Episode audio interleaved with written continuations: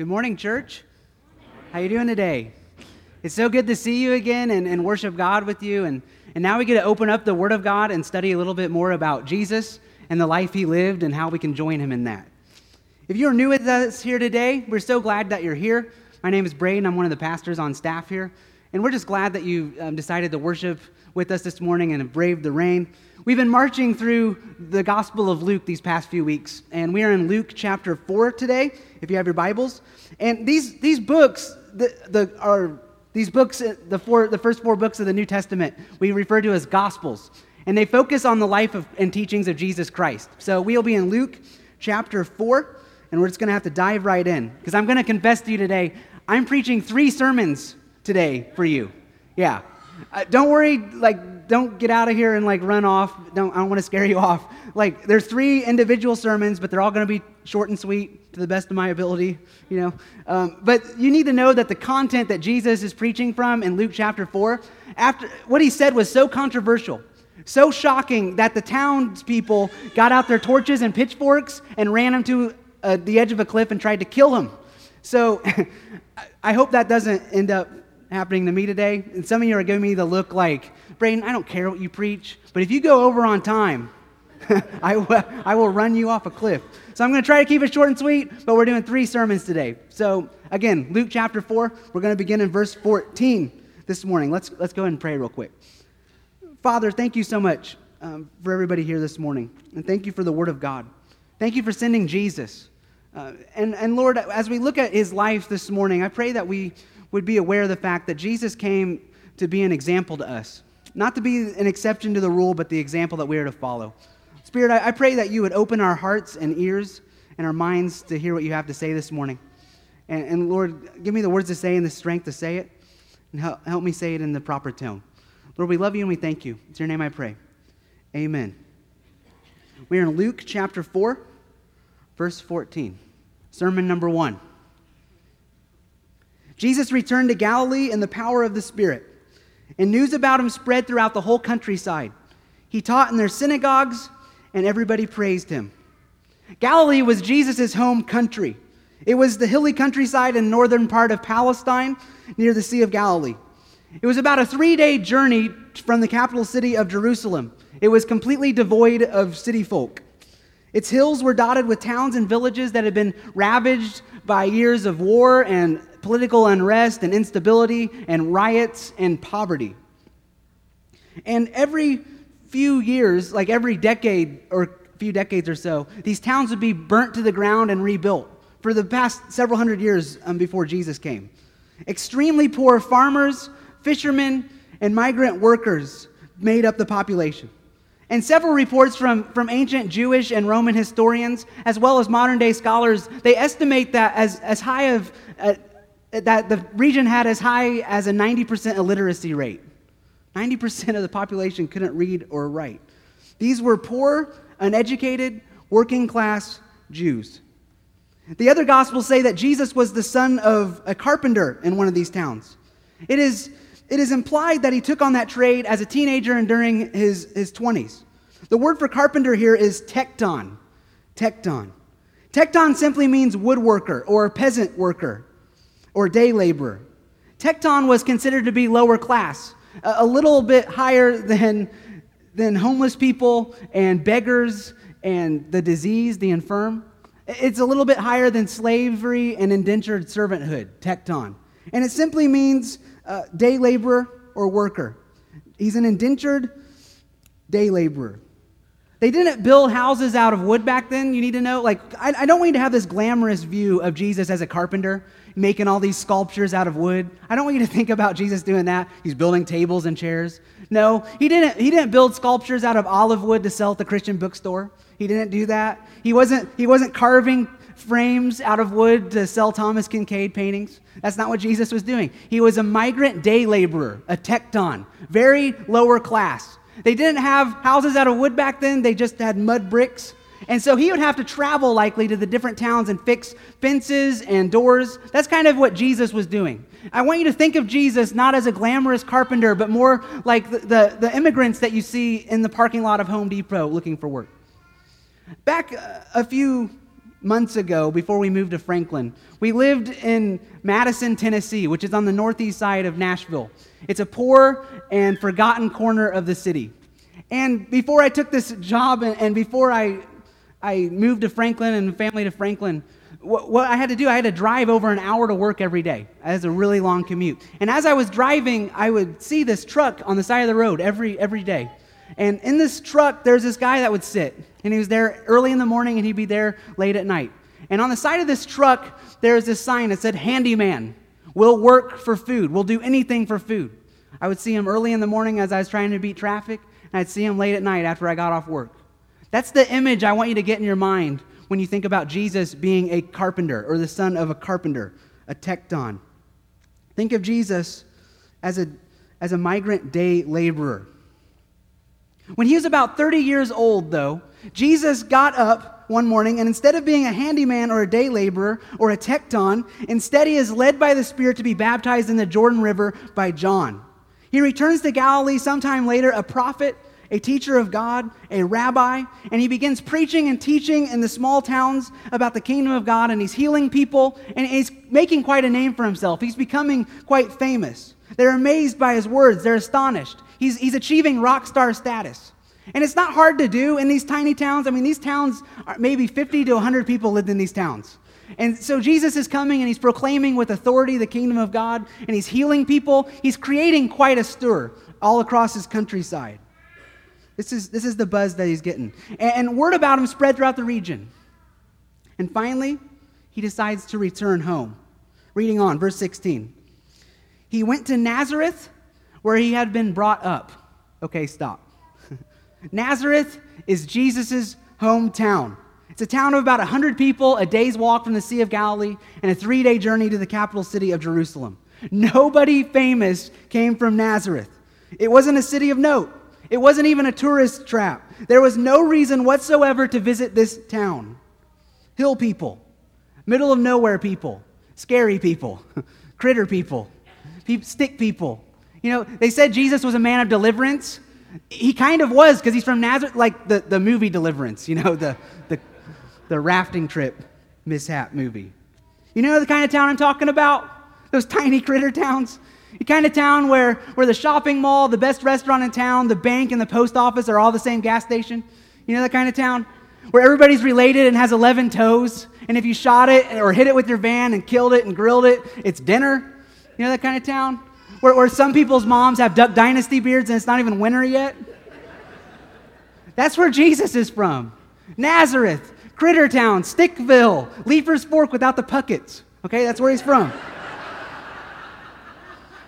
Jesus was born and raised in a trailer park on the outskirts of Nazareth. And if you have a similar background here this morning, I'm not trying to bash you or, or make fun of where you came from.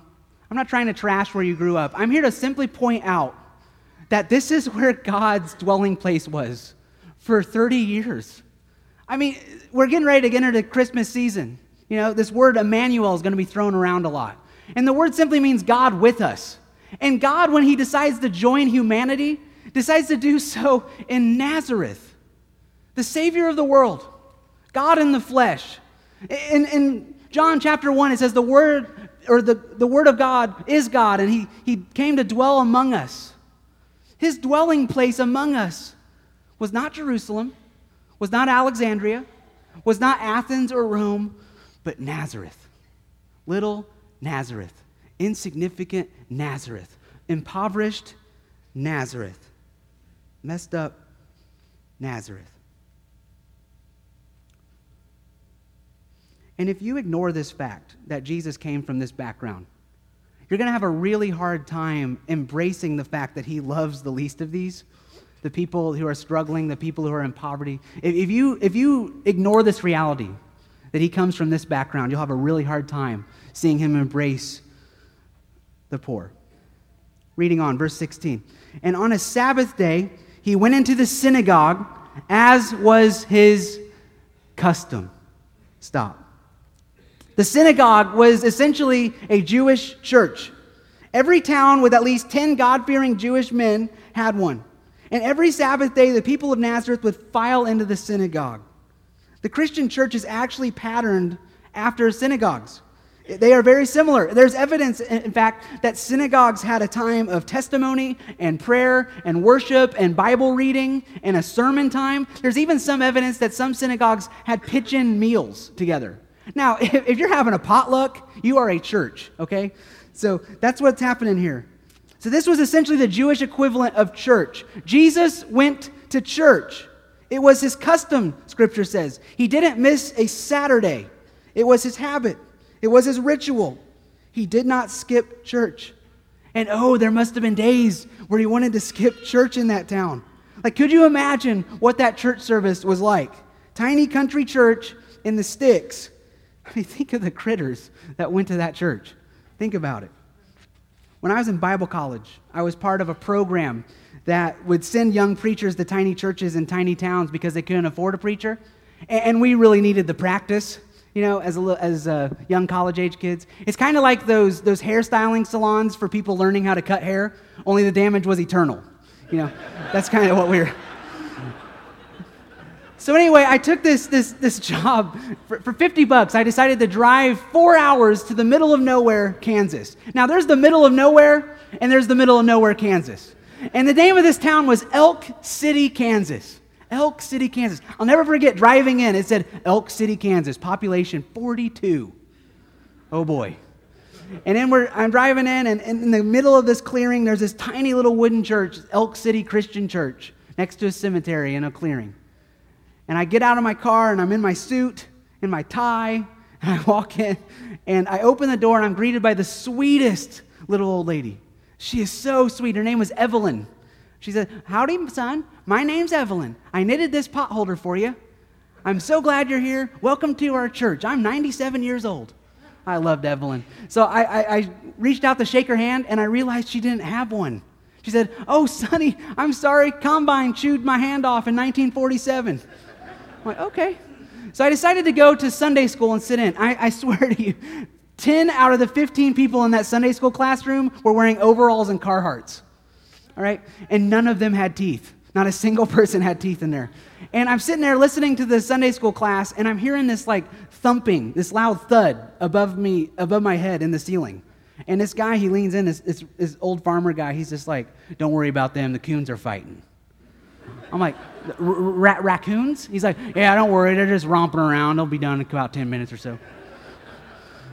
then it was time for church service. I promise you, I, I, can't make this up. I walk in, and, and above the baptistry, there is mounted a deer head. Above the baptistry. there's, there's green shag carpet, paneling walls. Some of you are like, well, that's my kind of church. Sign me up. Then it was time for worship. The choir takes the stage, what they call a choir, and I'll call it a quartet, okay? They take the stage, and they're accompanied by a pianist, and the pianist, the piano player, is none other than Evelyn. she has one hand, and she's the piano player. And there's no way they are on the same page. Like what the choir's singing and what she's playing are not the same songs. And I, am frantically trying to flip through my Bible, trying to, to, to see or try to prove that instruments are not to be used in worship. Because if ever there was a case, this was it right here.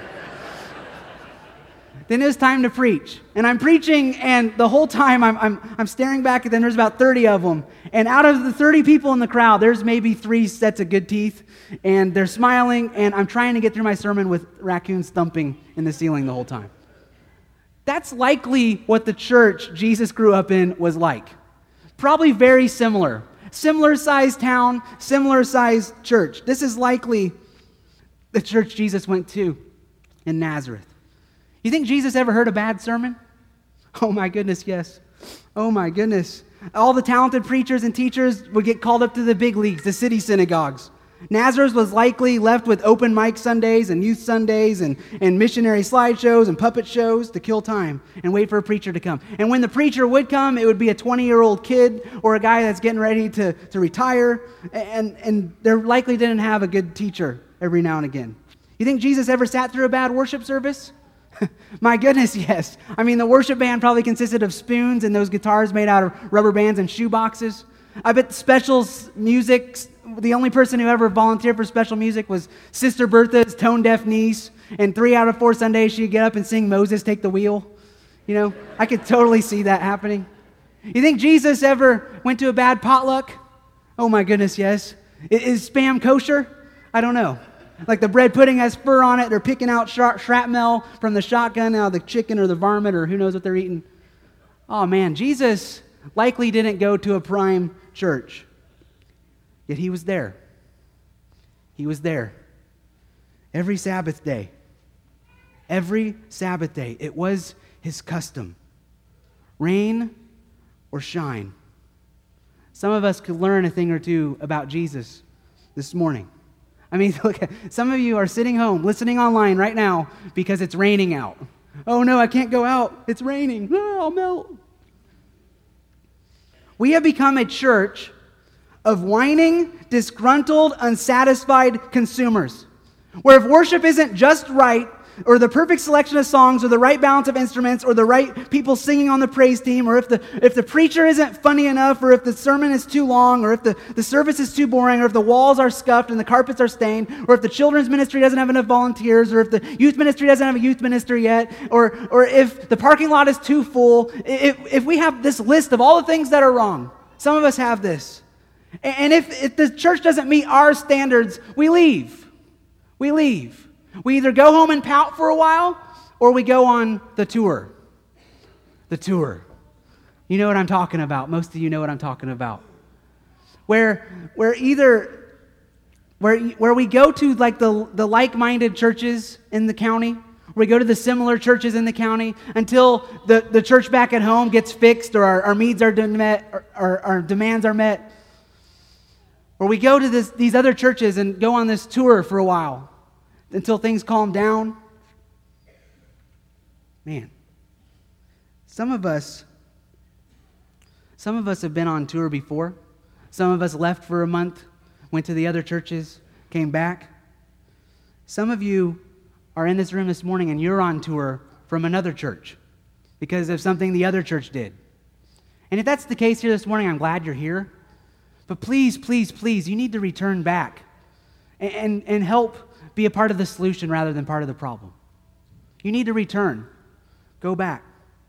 Because here's the problem. Here's the problem in this country right now in our churches. The past decade, the American church has spent over $400 billion. $400 billion. And only 4% of that giving went to the poor through benevolence or through mission work worldwide. 4%. 96% was spent on pastors and buildings and programming. In other words, what was given went right back to the people who gave it.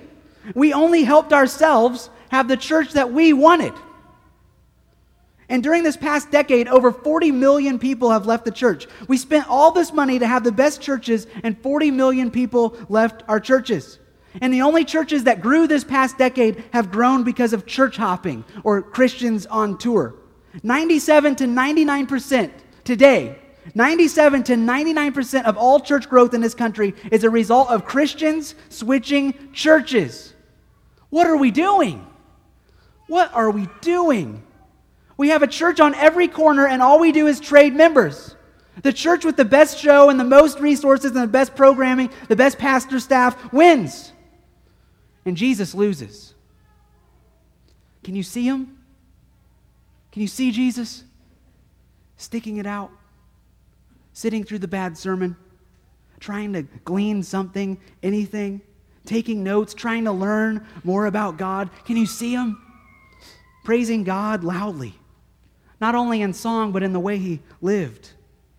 Can you see him showing up early, helping people to their seat, being the first to enter and the last to leave because he's so excited to do life with God's people? Can you see him volunteering, helping out in the nursery, helping visit sick people, investing and getting in to know God's people?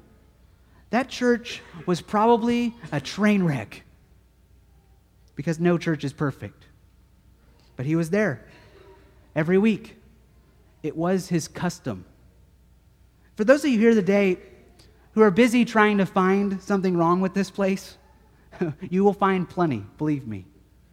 Instead of making lists of all the things that are, that are wrong, though, have you tried instead doing what is right?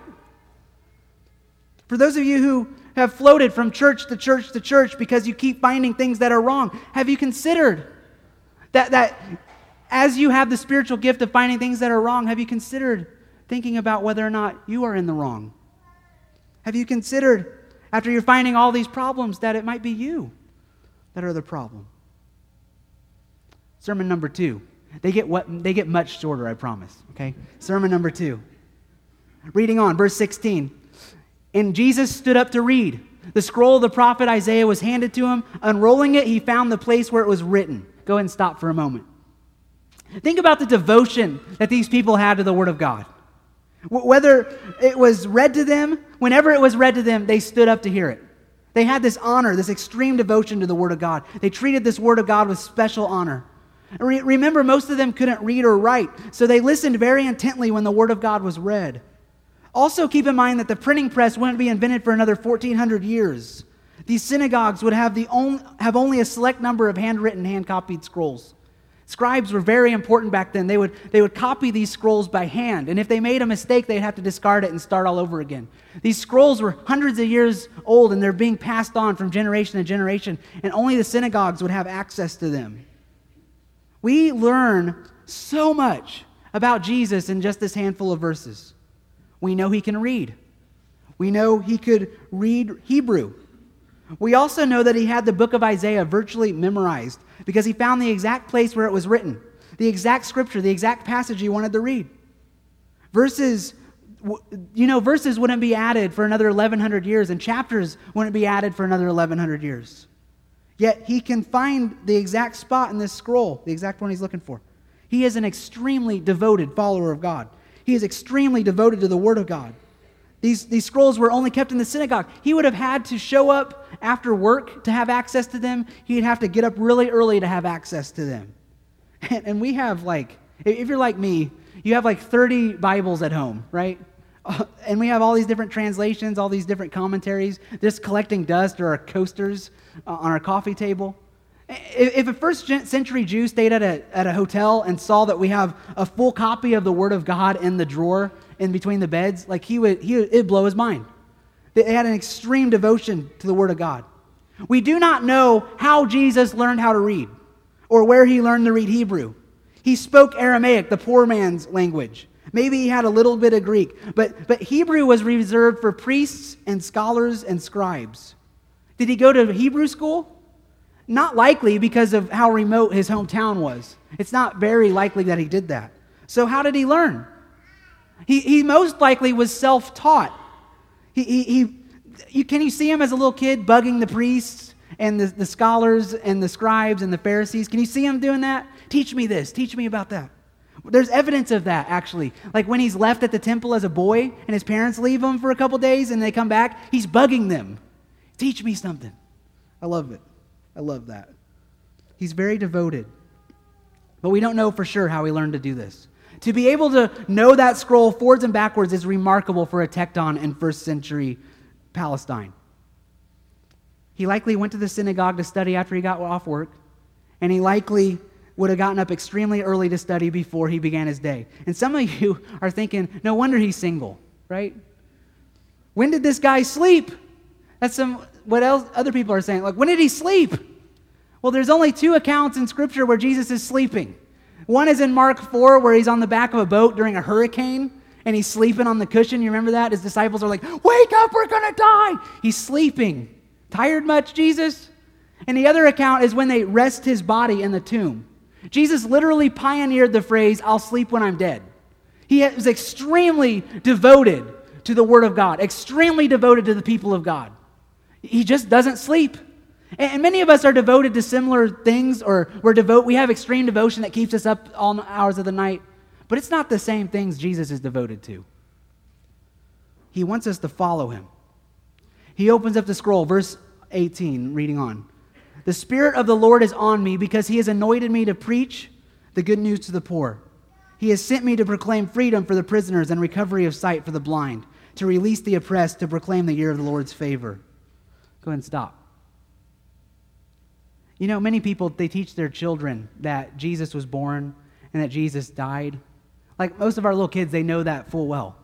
I want to teach my children that Jesus lived and I want to show them how he lived. And this is remarkable. This right here is, is Jesus' mission statement. It's one of the first accounts of Jesus' mission statement in the Bible. This is what he came here to do. This is what he, he is sent by God to do. The Spirit of the Lord is on him to do this. The first thing that he was sent to do is this he proclaim good news to the poor. Good news to the poor. And the poor needed a lot of good news. In the first century, they weren't doing very well. Like the poor were extremely abused and mistreated. They were looked down upon back then. Uh, similar to today. They had this philosophy, though, and that philosophy continues to this day that if you were poor, it's because you were doing something wrong, or, or you were in folly, or there's a reason you were poor, or God didn't like you because you were poor, and He only blessed the rich people. Like if you were wealthy, you were blessed, and God liked you. That was the common mentality. This, this mission statement here flies in the face of that thinking. Jesus is coming to say, God sides with the poor. That is the good news. God has come to proclaim good news to the poor. God sides with the poor. If it is rich versus poor, God sides with the poor. It flies in the face of all that thought. And many of us, like, we ignore the poor. We look down on the poor today. We, we, we or if we do anything for the poor, it's 4% statistically.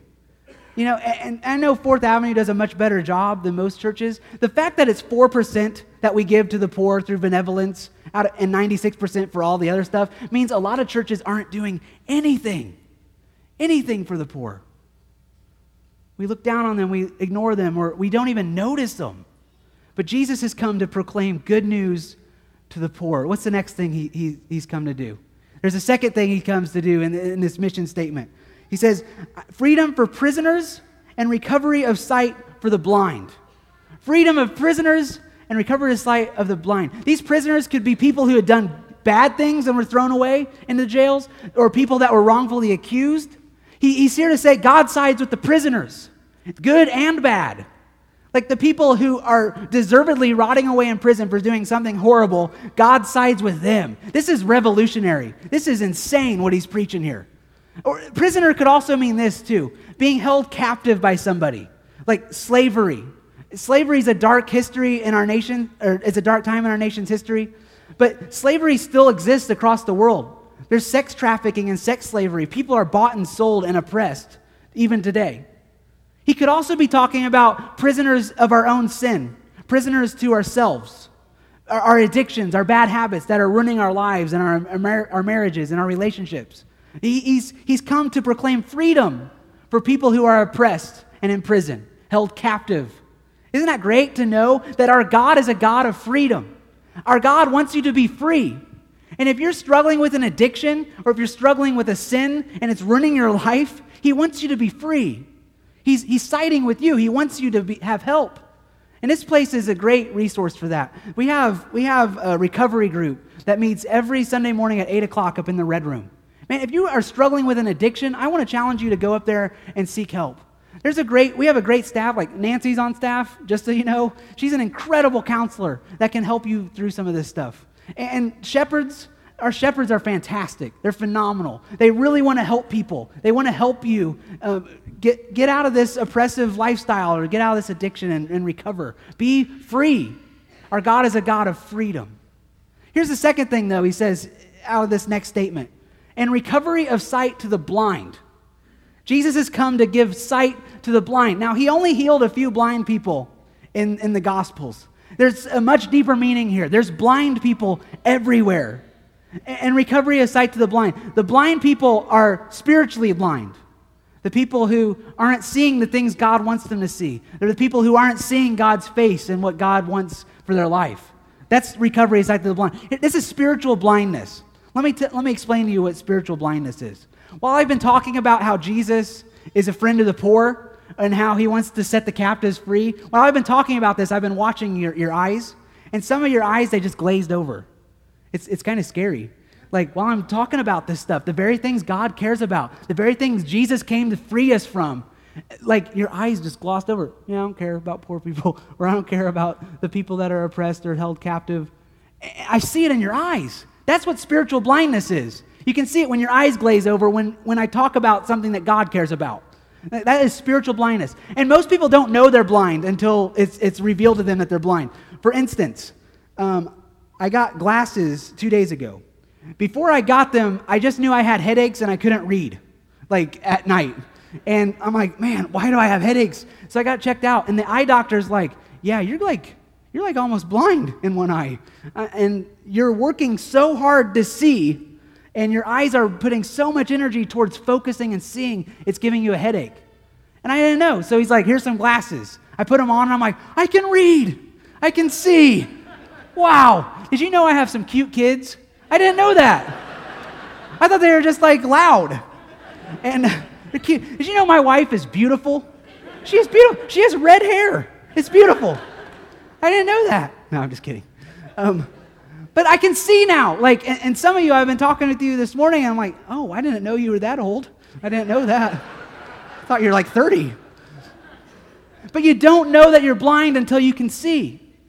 And he's talking about spiritual blindness. He wants you to recover from spiritual blindness. There's people all over this world that, that he wants you to see so you can help.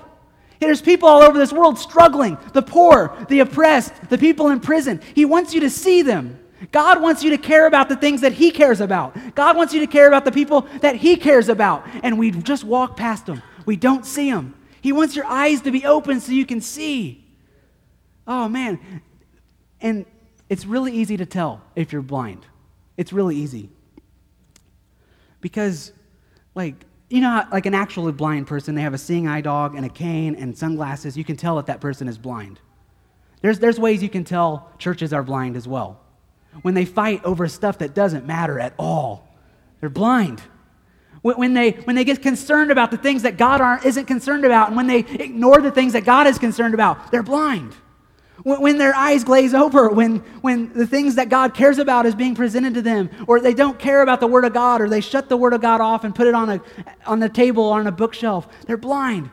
You can really see it when they glare at people, or when they judge people with their eyes. That is blindness. But you know what Scripture says here? If you're blind here this morning, if you're blind, if you can't see, God's on your side. Isn't that phenomenal? In spite of our short sightedness, in spite of our blindness, in spite of us not living in the will of God, God still comes up to us and says, I want you to see. I want you to see these people. I want you to see my heart. And He's not going to stop until we do, until we open our eyes recovery of sight to the blind. That is good news. Our God is a God that, that wants to free the oppressed, that wants to help the poor, and wants to give sight to the blind. Finally, he wants to do this. He wants to release the oppressed. There are people that are oppressed all over the world. That they're at the bottom of, of this giant pile of people and they're getting squished and they're trying to cry out, but they don't have a voice. Those people are oppressed. They're oppressed by governments or they're oppressed by people. They're oppressed by excessive taxation or, or debts and schemes and stuff tricking them and all this stuff. There's, there's oppressed people all over the world. But there's also oppressed people in this room. I, I was really close, I'm really close to this dear, this dear person in my life. And she had been struggling in an abusive relationship her entire marriage. He started hitting her on, her, on their honeymoon. He, he constantly put their child's life in danger and her life in danger, and he was threatening to kill her. He would hit her when he'd get mad. She was in an oppressive relationship, an abusive relationship. And for years we tried desperately, please get out of this. You need to be free. And she's like, I don't know if I can make it on my own. I don't know. And finally, she had enough courage. And, and what she told me was, God will get me free. God will help me. And she left him. And, and it's amazing. Her life's so much different now. I'm telling you, Jesus' mission is to free oppressed people, people that are being oppressed. And then finally, he says to proclaim the year of the Lord's favor. What this is, is it, the year of the Lord's favor is this thing called the year of Jubilee, where every 50 years or so, the, the people of Israel would celebrate being freed from slavery in Egypt. And if anybody had debt or if anybody was working as a slave to try to pay off debt, they would be let free, they'd be let go and, and all this debt would be forgiven. It's a, it's a beautiful thing. I wish we had it in this country. um, some politicians do too, I guess. But it'd be good to just be free. And, and what Jesus is saying is, is the, I'm here to proclaim the year of the Lord's favor. And they're sitting there talking about it and saying, It's not the year of the Lord's favor right now. We haven't done this thing in years. We're, we're under the oppressive empire of Rome now. We can't do this year of Jubilee thing. And he's like, No, no, no, with God. It's, it's an amazing statement. All the debt you have racked up with God, all the things that you've done that hurt God and hurt other people, all this debt from all this sin that you've accumulated over the years, He's here to proclaim the year of the Lord's favor. He's here to say that our God is a God of grace and mercy, that our God forgives your debt. What an amazing message Jesus is proclaiming here. This is incredible. Our God is a God that, that heals. Our God is a God that forgives. Our God is a God that cancels debt to release the oppressed. This is our God. What an amazing God we serve. Finally, one, one verse here. Then sermon number two will be done. All right, one verse here. Then he rolled up the scroll, gave it back to the attendant, and sat down. The eyes of everyone in the synagogue were fastened on him. And he began by saying to them, Today this scripture is fulfilled in your hearing. Today. Our God is a God of today. Uh, it's amazing. Like most of you think in this room that our God is eternal, that he, he be, that he has no beginning and he has no end. And yet, if that is true, then that means today is the most important day. For some reason, God is parking on today. For some reason, God cares about what you do partnering with him today. Our God is a God of today, not tomorrow, not next week, today. Our God is a God of today, right now. He wants you to be free today. You need to ask for forgiveness today. Don't plan to get up early and stay late to spend time with God tomorrow. Do it today. Don't be the church that cares about the poor, the oppressed, the prisoners tomorrow. Be the church that cares today. Powerful word from Jesus today. It's amazing. Imagine if we would just take this mission statement of his and make it our own mission statement and say, we're going to partner with God today to care about the things he cares about. Today it is fulfilled in your hearing. It's, a, it's, a, it's an ancient truth throughout Scripture, and it's amazing. It says, once you hear the word of go- the Lord, once you hear the word of God, the expectation is that you act on it today. Sermon number three. I'm going to come down here just so you know that I'm almost done. All right? Sermon number three. It's a very short one. And I want to ask the praise team to come up and the prayer team to line up around the room. We're just going to read out the rest of this passage, okay? In Luke chapter 4, beginning in verse 22. All spoke well of him and were amazed at the gracious words that came from his lips. Isn't this Joseph's son? They asked. Isn't this the son of a tekton? They asked. Jesus said to them, Surely you will quote this proverb to me Physician, heal yourself. Do here in your hometown what we have heard you did in Capernaum. All right, what they're doing here is they're saying, Oh, what a sweet little sermon by our hometown kid. Oh, what a great. I remember when he was just a whippersnapper tekton. And now he's here preaching a nice little sermon here. And, and, and then he says, Surely you're going to quote this to me. Do what you did in Capernaum here. Essentially saying, I've heard that you healed people in Capernaum, you need to heal people here. I heard you did signs and wonders in Capernaum, you need to do them here for me. So Jesus is just this kid that they're looking at, and they're like, they're not taking him seriously at all. If anything, he has special powers. He's a cosmic Santa Claus that will do for them what they want him to do. And Jesus' response is this I tell you the truth, because this had to have broken his heart. No prophet is accepted in his hometown. I assure you that there were many widows in Israel in Elijah's time when the sky was shut for three and a half years and there's a severe famine throughout the land. Yet Elijah was not sent to any of them, but to a widow in Zarephath in the region of Sidon. And there were many in Israel with leprosy at the time of Elisha the prophet, yet none of them were cleansed, only Naaman the Syrian. What's he saying? He's like, if you're not going to take me seriously, if you're not going to take this mission of God seriously, if you're not going to open up your eyes to the needs around you, if you're not going to partner with God, if you're not going to take what I am here saying to you seriously, you need to know that I will go to someone who does. That's what he's saying. There was a time in Israel's history where they had prophets and they didn't even help the people in the nation because the people didn't like them. The people didn't care about them. The people didn't listen to them. So they went to the widow and they went to Naaman the Syrian. That's what he's saying. He's like, if you don't care about my message, I will go elsewhere to someone who does. When they, list, when they heard this, check this out, verse 28. All the people in the synagogue were furious when they heard this. They got up, drove him out of town, and they took him to the brow of the hill on which the town was built in order to throw him down the cliff but he walked right through the crowd and on his way. People have been looking for centuries for this cliff, and it doesn't exist in the region around Nazareth. There's no cliff in this entire region. It really, the town is on a hill, and it's a gradual hill, and then there's a valley down below each side. What is, what's Luke saying here? Saying that they were so furious with him, they kicked him out of their synagogue and they tried to kill him. That's what he's trying to say. They, they ran him out of town. They said, Get out of here then. Get out of my church. Get out of my town then. If you're going to go to somewhere else, we're going to get you out of here. They tried to kill him, they tried to run him out. Can you see this? They get the, the torches and pitchforks and run him out of their church and run him out of their town. And he's running by himself, all alone. His entire town rejected him. And, he's on his, and he goes on his way peacefully. Jesus doesn't return to this town. It's really sad. And here's the sermon. Sermon number three. It's really short, it's, it's just one sentence. This is it. It's easier to throw Jesus off a cliff than to do what he says. It's easier to throw Jesus off a cliff than to do what he says. They're not taking him seriously. And, and you, we really have a decision to make in our own heart. Our own heart's a town, right? Our own heart's a town. We can either do what he says and, and partner with God on mission with God, open our eyes to the, the will and mission of God, or we can run him out. We can run him out of town. Will you pray with me?